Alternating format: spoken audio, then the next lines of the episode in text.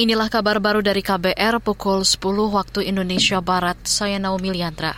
Kementerian Energi memperlakukan sejumlah syarat bagi pemilik kendaraan bermotor berbahan bakar bensin yang ingin mengkonversi menjadi kendaraan listrik. Sekretaris Jenderal Kementerian ESDM Rida Mulyana mengatakan ada tiga syarat konversi, antara lain motornya masih layak jalan dengan kapasitas mesin 110 hingga 150 cc. Kemudian ya dari sisi administrasinya ya pasti harus masih ada STNK-nya dong. Dengan melalui konversi ini kemudian teman-teman pengen hidupin lagi motor yang tadinya udah nggak mati nggak ada STNK-nya nggak ada BPKB-nya jadi poinnya adalah motor yang legal lah. Sekjen Kementerian ESDM Rida Mulyana menambahkan konversi kendaraan berbahan bakar bensin ke listrik harus dilakukan di bengkel-bengkel resmi yang terdaftar di Kementerian Perhubungan. Alasannya insentif konversi kendaraan listrik akan diberikan kepada bengkel. Sebelumnya pemerintah menyatakan tahun ini akan memberikan insentif pembelian motor listrik atau konversi motor listrik sebesar 7 juta rupiah per unit. Insentif ini diberikan untuk kuota sebanyak 200 ribu sepeda motor. Beralih ke informasi lain, Kamar Dagang dan Industri atau Kadin Indonesia menegaskan siap terlibat aktif mengembangkan sumber daya manusia para pelaku UMKM. Wakil Ketua Umum Kadin Indonesia Bidang Ketenaga Kerjaan Adi Mahfudz Wuhaji mengatakan jumlah UMKM di tanah air lebih dari 64 juta UMKM.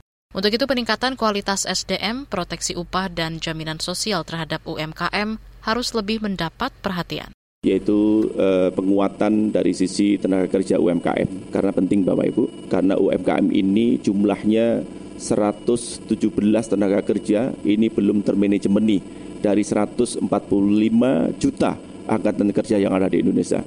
Dan UMKM ini sebagai penggerak ekonomi Indonesia.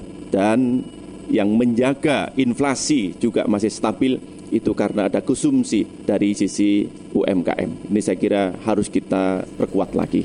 Itu tadi Wakil Ketua Umum Kadin Indonesia Bidang Ketenaga Kerjaan Adi Mahfudz Wuhaji. Saudara, hari ini Kadin Indonesia menggelar Rapat Kerja Nasional Bidang Ketenaga Kerjaan Rakernas diisi penanda tanganan nota kesepahaman dengan 14 perguruan tinggi di tanah air untuk membentuk ekosistem ketenaga kerjaan. Kita ke informasi ekonomi. Nilai tukar atau kurs rupiah merosot melawan dolar Amerika Serikat pada awal perdagangan hari ini. Dilansir dari data definitif, rupiah membuka perdagangan di 15.340 rupiah per dolar Amerika. Rupiah melemah 0,33 persen di pasar spot. Pelemahan rupiah dipicu faktor eksternal di antaranya testimoni Ketua Bank Sentral Amerika yang menjadi perhatian utama hari ini. Sementara itu IHSG pada awal perdagangan hari ini dibuka melemah tipis 0,05 persen di posisi 6.803.